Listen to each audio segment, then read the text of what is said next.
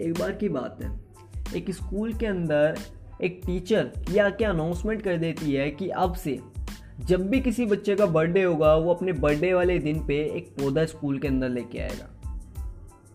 उस पौधे को स्कूल के अंदर एक स्पेशल स्पेस दिया जाएगा जहाँ पे उस पौधे को लगाया जाएगा। पौधे को पेड़ बनाने तक की जिम्मेदारी बच्चों की होगी।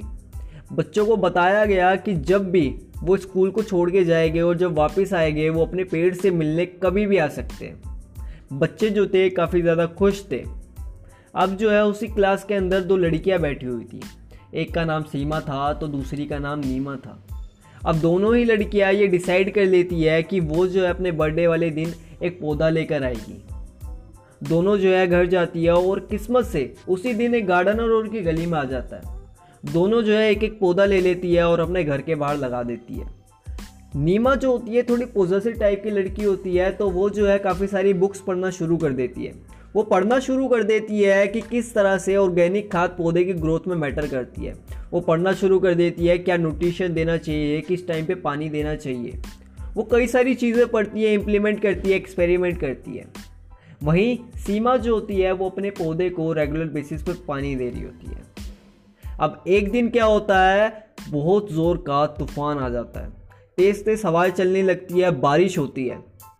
नीमा जो होती है उससे यकीन होता है कि उसका जो पौधा है वो बहुत ज़्यादा स्ट्रोंग है, उसको कोई फ़र्क नहीं पड़ेगा। और सीमा तो इस बात से केयरलेस होती है कि उसके पौधे को कुछ फ़र्क पड़ेगा या नहीं पड़ेगा।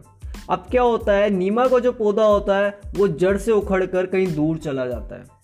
दोनों ही सुबह उठती है। नीमा जब सुबह उठती है तो वो देखती है उसका पौधा गायब है। वो अपनी दोस्त के घर जाती है, सीमा के घर जाती है और सीमा के घर जाके देखती है उसका पौधा अभी भी है। ऐसा क्यों हुआ, क्या आप मुझे बता सकते हैं? शायद से नहीं। चलिए कोई बात नहीं, मैं आपको बताता हूँ इसके पीछे रीज़न क्या है। रीज़न ये है कि जो नीमा है, नीमा ने अपने पौधे को वो हर तरह का न्यूट्रिशन दिया जिससे कि पौधे को अपनी जड़ें फैलाने की ज़रूरत ही महसूस ही नहीं हुई। उसने जो है अपनी जड़ों को मजबूत ही नहीं करा, वो नीचे तक गया ही नहीं, मिट्टी के नीचे उसने अपनी पकड़ बनाई ही नहीं। और जब तेज़ तूफान आया तो वो अपनी जड़ से ही उखड़ के कहीं दूर चला गया। वहीं जो सीमा थी, सीमा का पौधा जो है उसको सिर्फ पानी दिया जाता था।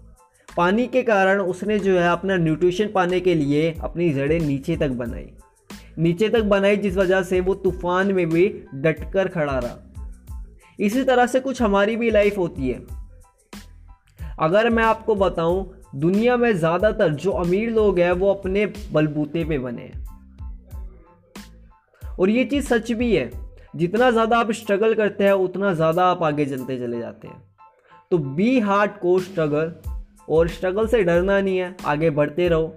ये स्टोरी कहीं ना कहीं मेरे से भी रिलेट करती है, आपसे भी रिलेट करती होगी और हमारे जैसे बहुत सारे लोगों से रिलेट करती होगी। अगर आपको ये स्टोरी अच्छी लगी तो मुझे बताइएगा।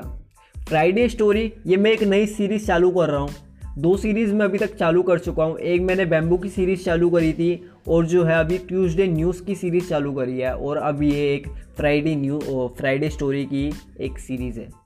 तो मुझे बताइएगा ये सीरीज़ में आपको कही गई बातें कैसी लग रही है, किस तरह का रिस्पॉन्स दीजिए थोड़ा, ताकि मुझे थोड़ा अच्छा लगे, पता लगे किस तरह का आपको चाहिए, क्या आप चाहते हैं। अगर ये स्टोरी अच्छी लगी हो तो इसे शेयर ज़रूर कीजिएगा।